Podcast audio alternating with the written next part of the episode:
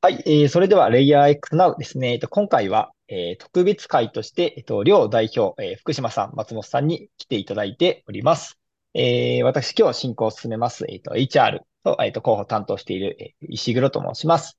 今日はですね、えっと、新卒採用ですね。新卒採用をテーマに、えー、LayerX の両代表、えー、CEO の福島さんと、えー、CTO の松本さんにいろいろ聞いていきたいと思います。えー、お二人よろしくお願いします。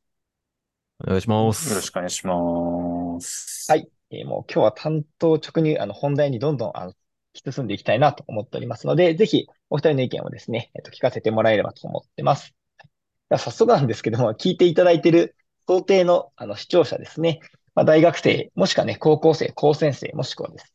修士の方とかいらっしゃるかと思うんですけども、うん、まあ、レイ X のこう新卒とかインターンをこう目指す、もしくはです、ね、興味を持っていただくという方に向けて、お二人からメッセージをと思っております。早速ですけども、最近のレイヤー X 全体の雰囲気とか、その中でこう新卒とかインターンの存在ってどんな、どんな風に見えてますかっていうのをぜひ、あの、福島さん、松本さんの順で聞かせていただければなと思ってます。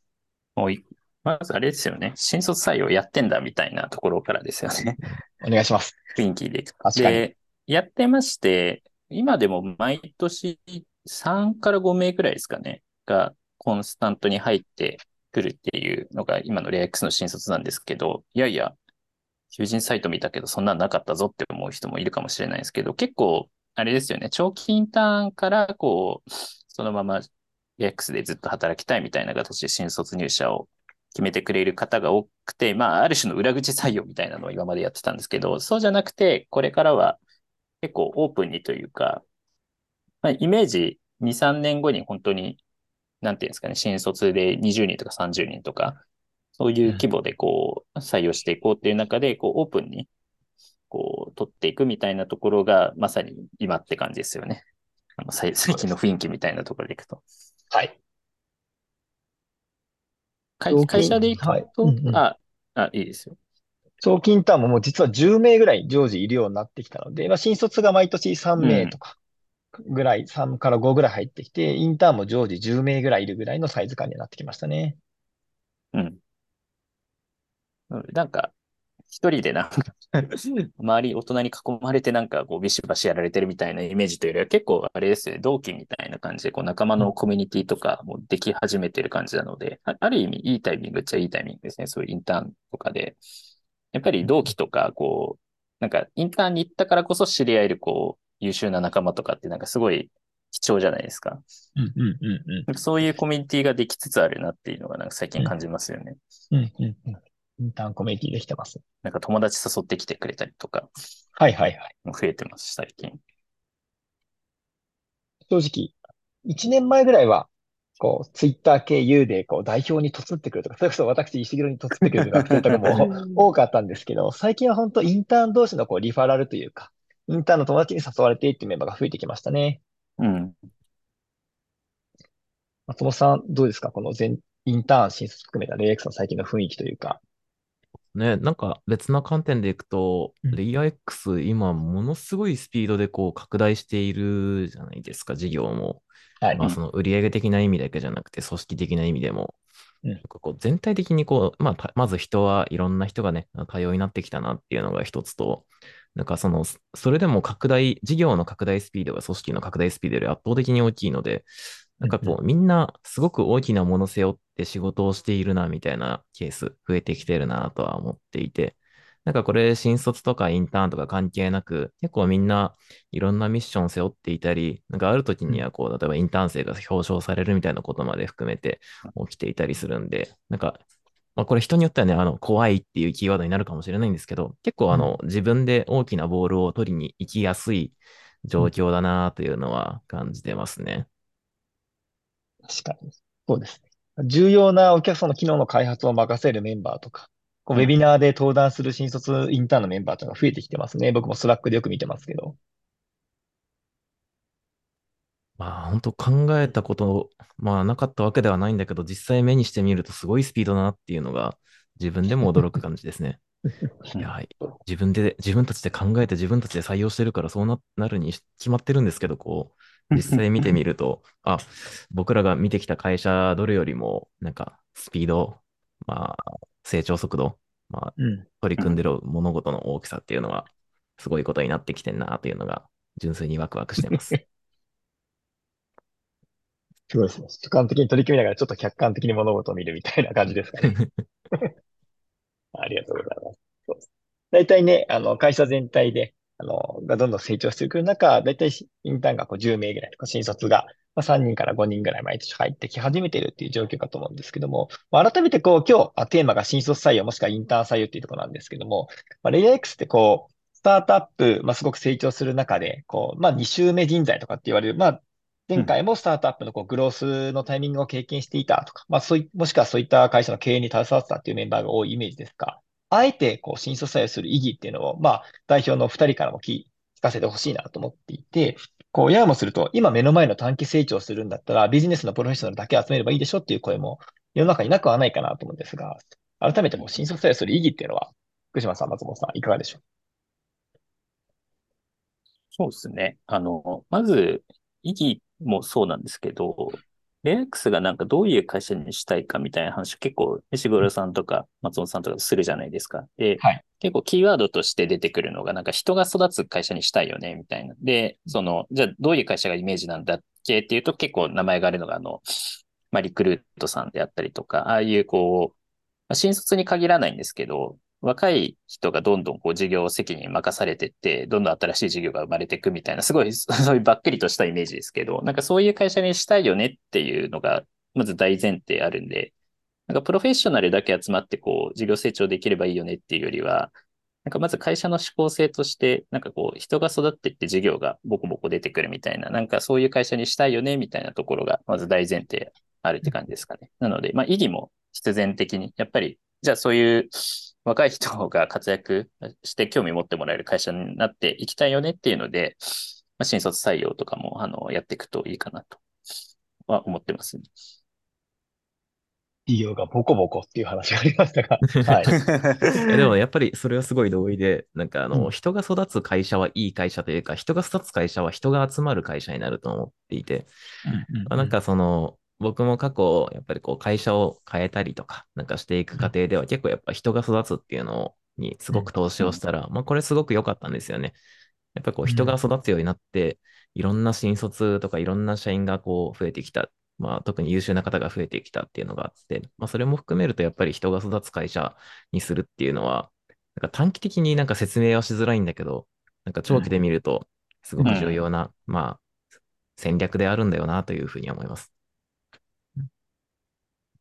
ね。もう短期的に説明しにくいっていうところがまさにこう、二人のこう経営の意思だと思うんですけども、うん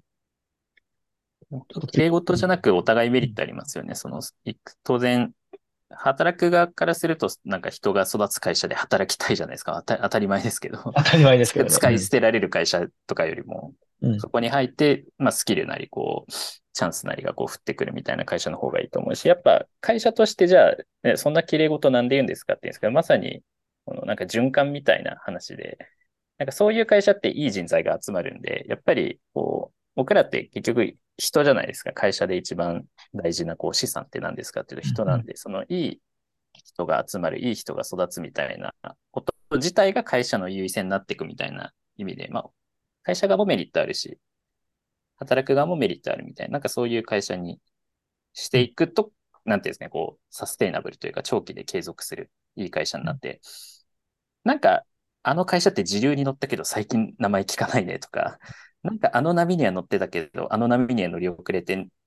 ね、みたいな会社にはなりたくないなっていう。そうじゃなくて、こう、人を軸に語られるような会社って、やっぱり魅力がある会社が多いなと思うので、なんか、そういうところですよね。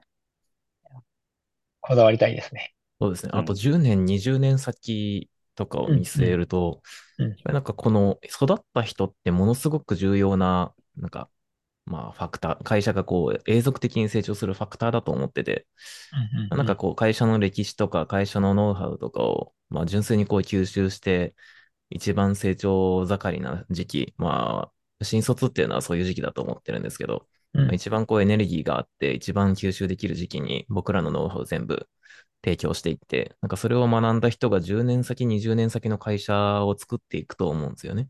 うんでそれぐらいの目線でそろそろね、こう事業を見なきゃいけないなというふうにちょっとこう、なんかある種こう、あの、まあ、長期目線っていうんですかね。で、議論できるような会社にもなってきたので、2週目、3週目やってると、やっぱそういう視点がすごく強くなってくるなっていうのは感じていて、うん。まあなんか人が育ったことで、10年、20年、面白い会社であり続けたいなっていうのがありますね。いいですね。10年、20年のこう目線と。そのまあ考えられるようになると、まあ、あと今ね、松本さんから、自分たちのこうノウハウをそう全て渡していくみたいな、こうありましたけども、こう、お二人の近くにも、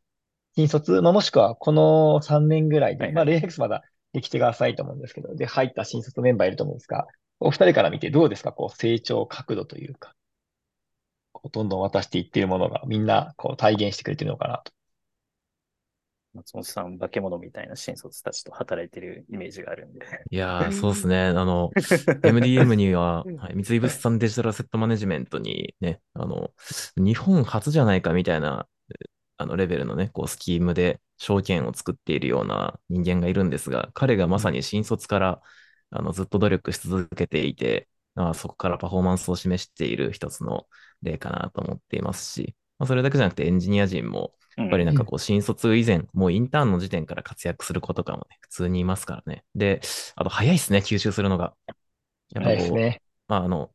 うちの社内の開発でいくと、モサとかスグルさんみたいな、うんうんうん。まああの、まあある種こう、僕から見ても、あ化け物だなみたいなうんエンジニアに囲まれてコードレビューされて仕事をしているので、早く成長しますよねみたいな場所にいて、なんか、自分も新卒になりたいなみたいな気持ちになります。うん。福島さんどうですか？あの、爆落事業部の方では、新卒メンバー。まあ、もしくはインターンのメンバー。うん。今年というか、まあ去年というか、こ今年度の新卒なんで、まだ去年の4月に入ったメンバーがもうすでに、なんていうんですかね。結構会社的には、なんていうんですかね、この、あ、これってコアでかなり責任感重い仕事だね、みたいなところのそのプロダクト、プロダクトっていうんですかね、機能開発のリードをしてたりとか、まあ、かなり活躍してますよね、正直。なので、新卒で優秀なあの人が入ると、もちろんその人自体がこう活躍してくれるっていうのもあるんですけど、うんなんかこう周りも、なんていうんですかね、こう大人になるというか、なんかこう、いいマネージャーって何なんだろうとか、なんかこんな優秀な子が入ってくれてるから、こう育てないと自分のせいなんじゃないかみたいな感じで、こう、じゃあ、いいティーチングとかいいコーチングとかって何なんだろうとか、なんかそういうこう相乗効果が生まれてて、なんかすごいいいいいなと思って見てますね。だからその受け入れる側もこう、なんていうんですかね、やっぱりこう人を育てる、人を教えるとか人を育てるっていう体験って実は一番いいアウトプットなんじゃないかなと思ってて、うんうんうん。よくなんかこう、ううちの会社で行くとその本の臨読会とか、うんなんかこう、やってます論文一緒にこう読んで、こう、セクションごとに分けて発表するみたいなのやってるじゃないですか。あれって聞いてるよりもなんか発表してる方が、教える立場に立つ方がやっぱ、なんか人って不思議なんですけど、そその時、人に教えるってなると、書いてあること以上の知識をこう いっぱい学ばなきゃいけないじゃないですか。うんとか、なんかこう、鋭い質問をされて、あ、そこの観点深掘れてなかったなとか、うんうんうん。なんで人を育てるっていう経験自体が人を育てますよねっていうのが、なんかすごい、なんですかね、こう新卒を受け入れてってるこのエンジニアチームとかビジネスチームを見てると思いますね。なんかしお互い刺激を受けてるというか。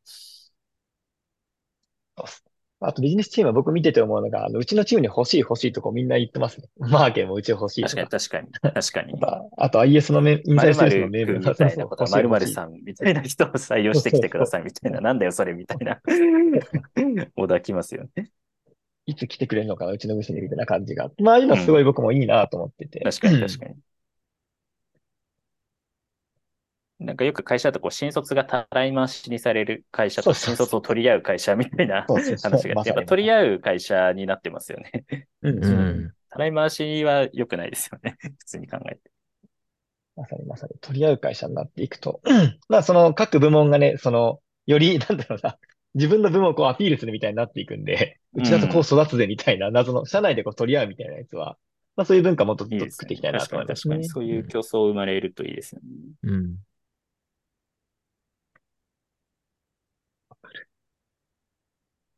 夢中に喋ってると、どんどん時間が過ぎていくので、はい。まあ、新卒の、そうですね、今は、成長角度の話と。まあ、その前が、まあ、なぜ新卒採用レイヤー X 今このタイミングにやるんですかっていう話をさせてもらったんですけども、まあ、ズバリですね、まあ、これを聞いていただいている、あの、学生の皆さんは、おそらく、あの、何かしらの形で、こう、レイヤー X に興味を持っていただいたりだとか、うん、まあ、あの、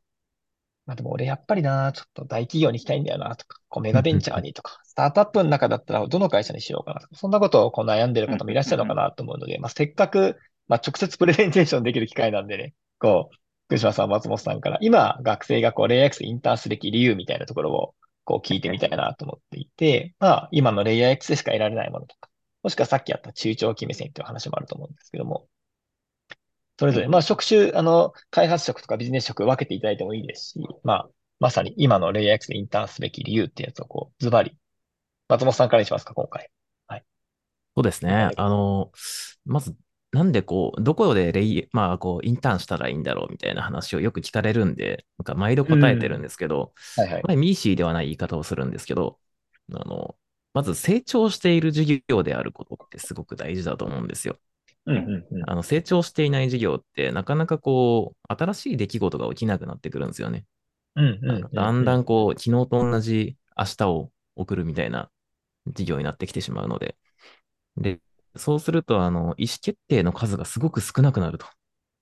意思決定の数って、まあなんか人生こう、ね、時間こう計算してみると、まあなんかバリバリ意思決定毎日するような環境っていうのはあんまないんで、なんか結構貴重だと思うんですよね。意思決定できる場であるってことが。で、毎週1個できるとしたら、年間でできる意思決定で50いくつで、で、例えば最初の10年でどれぐらい意思決定したかで自分のパワーが変わってくるとしたら、まあ10年500個なのか、いや、それが数十個なのかで、全然こう、成長角度違うじゃないですか。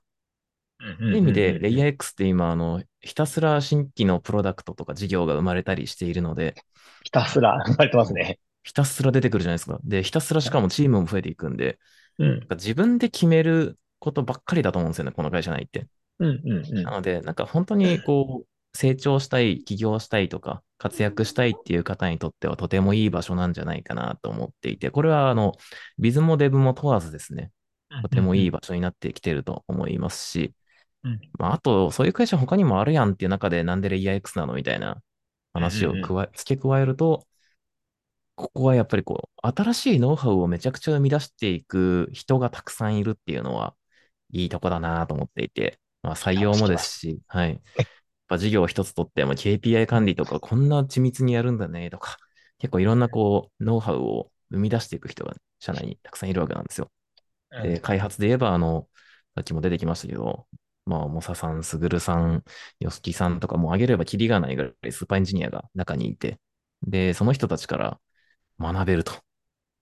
全く見たことない設計で作っているプロダクトがね、社内にあったりするんで、それを間近で学べるっていうのは、とてもいい場所ですし、まあね、ビズもあの、まあ、僕は多分福島さんほど解像度は高くないかもしれないですけど、いろいろなノウハウが生まれてきていて、これもまた面白いなと。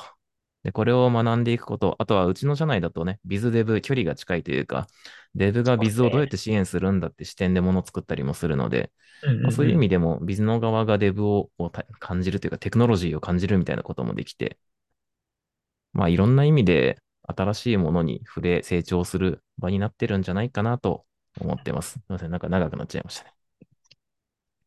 ありがとうございます。あの、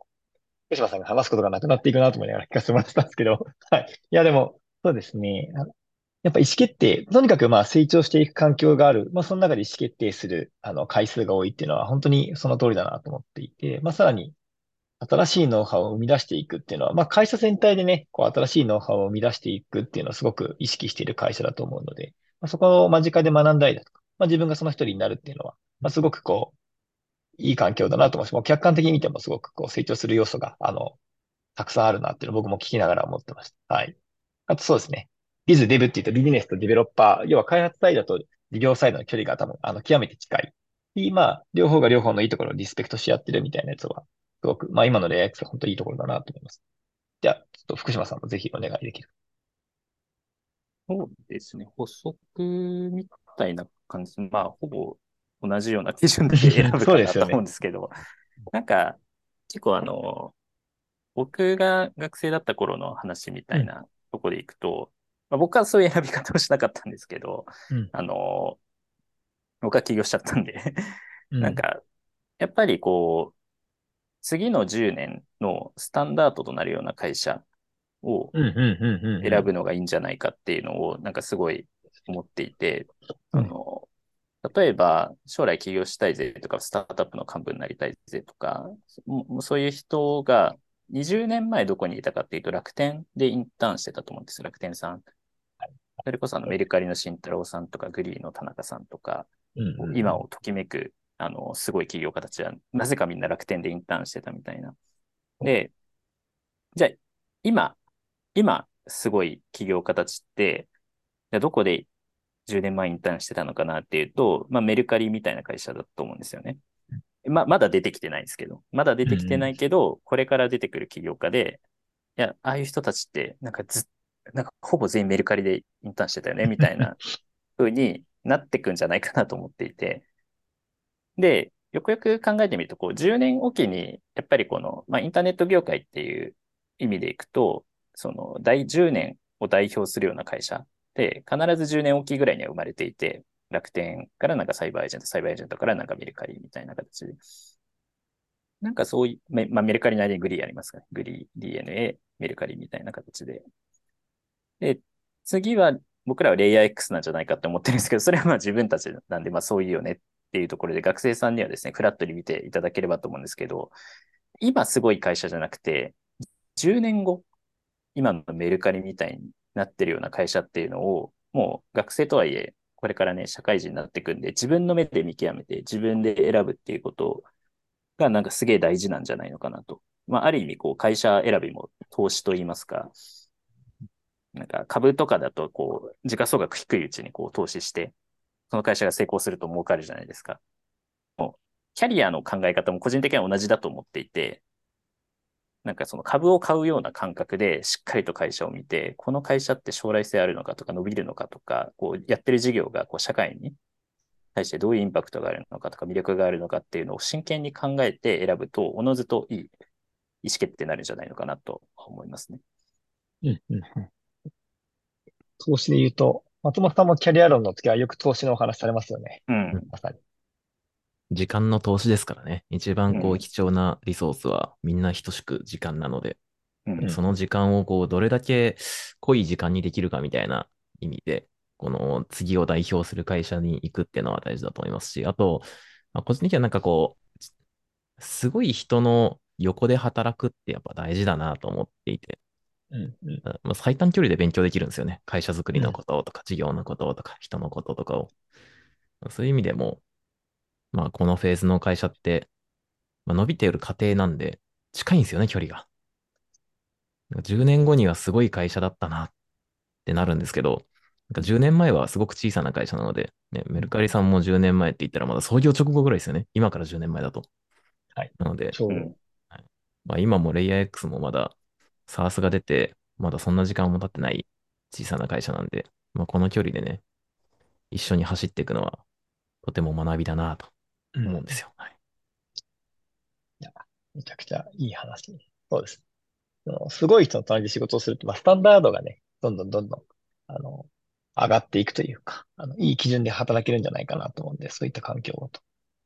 思いますが、はい、ちょうど今出ましたけどもね、とはいえ、これや X、まだまだこう、スタートアップ、非常に小さい、今ね、名前が出てこられた会社さんと比較すると、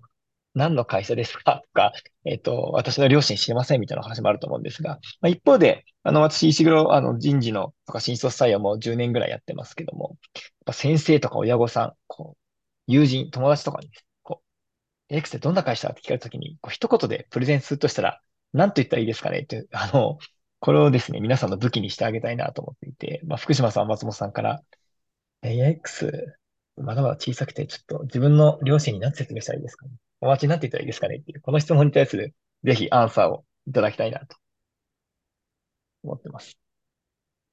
これぜひ福島さんの聞きたいですね。これ一番難しい質問なんですけど、まあ、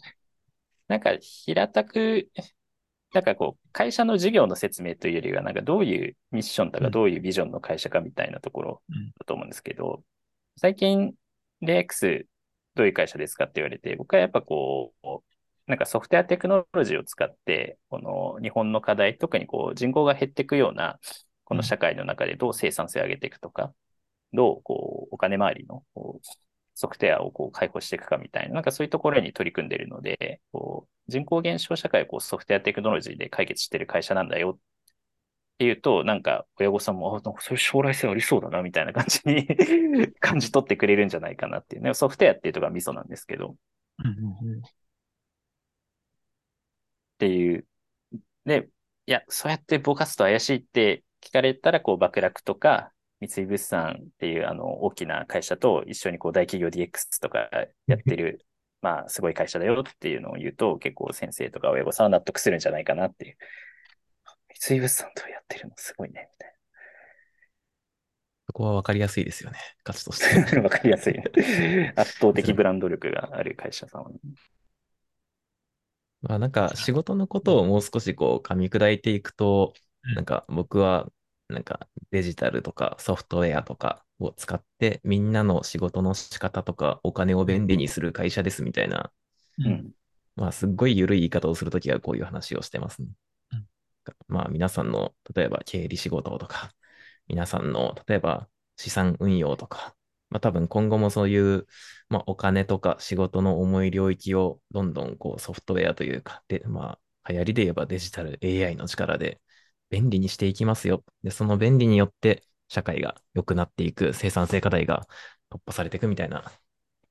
話をしています。うん、一つ一つね。あの、わかりやすい話。まあ具体的な話をね、した方がね、わかりやすいってのはあります。難しいですからね。いきなりこう、アセットマネジメントとか、うん。経サースっていう経理言葉もねいろいろそう、サースも難しいですからね。いや、ありがとうございます。どんどんどんどん、まあいろんな方にね、あの、一言で、ああ、あの会社ねって言われるぐらいにね、僕らがやっぱ大きくなっていく、もしくはね、それを一緒に大きくしていくうん。人に来てもらうのがいいかなと思いますし。まあこういったね、あの話が笑い話に5年後、10年後になっていったらすごく面白いんだろうな、思いますね。はい。そうですね。あの、今日、お二人にいろいろ最初から、あの、話聞かせてもらいましたけど、最後ですね、えっと、やっぱ直球で学生にメッセージを、あの、いただきたいなと思っていて、まあ、これまで、あの、会社あるべきどうやったらいいのとか、レイ X って新卒メンバーってどんな風に活躍してるのってお話を聞かせてもらったんですけども、まあ、最後、どんな人に会いたいですかっていうのを、こう、まあ、あの、私から最後の質問ですね。まあ、スキルとか、マインドセットみたいなところも含めてですね。で、まあ、そう言って来てくれた方に、まあ、何を期待するかっていうところを、まあ、それぞれ、あの、松本さん、福島さんから一言ずついただいて、まあ、今日、ポッドキャストは終了にしたいなと思います。あ、僕からですかね。はい、お願いしあ、ます。はい。そうですね。なんか、みんなに会う会社なんてのはないと思っていて、レイヤー X も例外ではないので、まあ僕らが本当に会いたい人たち、一緒に仕事をしたいのは、まあ特にこれから新しく大きな仕事を自分でやっていきたいな、成長したいなっていう人たちうん、まあこれはあの、どの職種もかいかあの関係なくですね、大きな仕事をしながら成長したいなと思う人にとっては、とてもいい場になると思ってますし、まあそうしないと面白くないなと。で、あとは、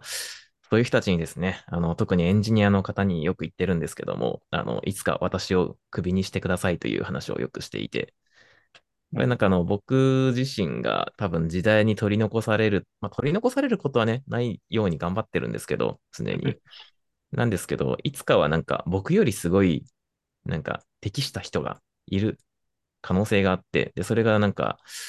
多分今の新卒が成長していってその姿になってくれると最高だなと思っていて、いやー、いつかお前の座を奪ってやるぜ松本みたいな、そういう血気盛んな、あの、若手の方、ぜひ来ていただけたら、僕はあの、毎日ヒヤヒヤしながら仕事ができて、とても楽しいので、ぜひ、あの、お待ちしております。あクビにする人ですね。はい。ありがとうございます。じゃあ、ふ福島さん。そうですね。まあ、基本的には一生のことになっちゃうんですけど、まあ、そうは言っても、なんか、こう、どんな人に出会いたいかみたいなところでいくと、単純に個人的な興味として、こう、なんか爆発する鬱憤を溜めてる前夜の人みたいな人に会いたくて、なんか、なんじゃそれみたいな感じなんですけど、なんか僕の大学時代を思い返すと、まあ極めてだらしない大学生だったんですよね。多分午前中の授業に一度も行けたことがないとか、な、なんかこう、ああいつってなんかじ、あ、なんかまだ在籍してたんだみたいな 留。留年したんだっけ？在籍してたんだっけ？みたいな、なんかそういう、なんていうんですかね。けど、自分の自己認識としては、俺は何かでかいことをやるんだっていうことだけを信じてたんですよね。なんじゃそりゃっていう感じかもしれない。なんかそういう人 なんかこう、ぶつけられるエネルギーが見つかった時になんかこう、すごい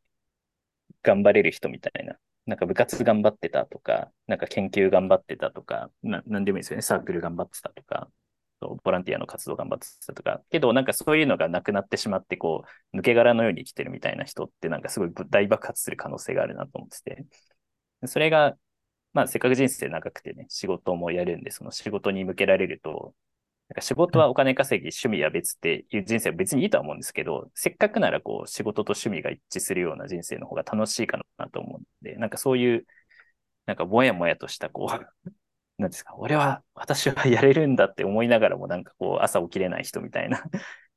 人がなんか爆発する瞬間を見てみたいなっていうのは個人的にはすごいあります。でもあの、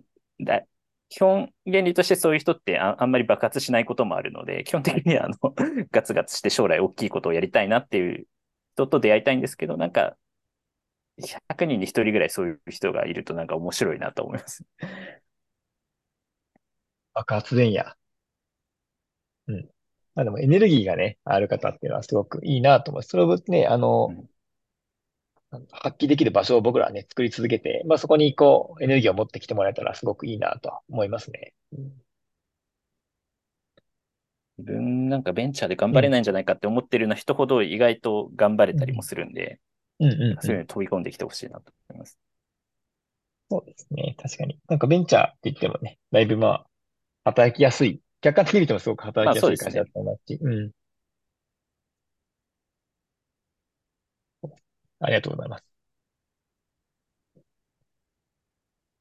い私をクビにしてくださいと、あの、だらしない大学生だったっていう最後すごい話が出てきましたけども。はい。新卒インターン向けに。はい。ですね。なんかあと言い残して、これは伝えたいありますか？大丈夫そうですかね？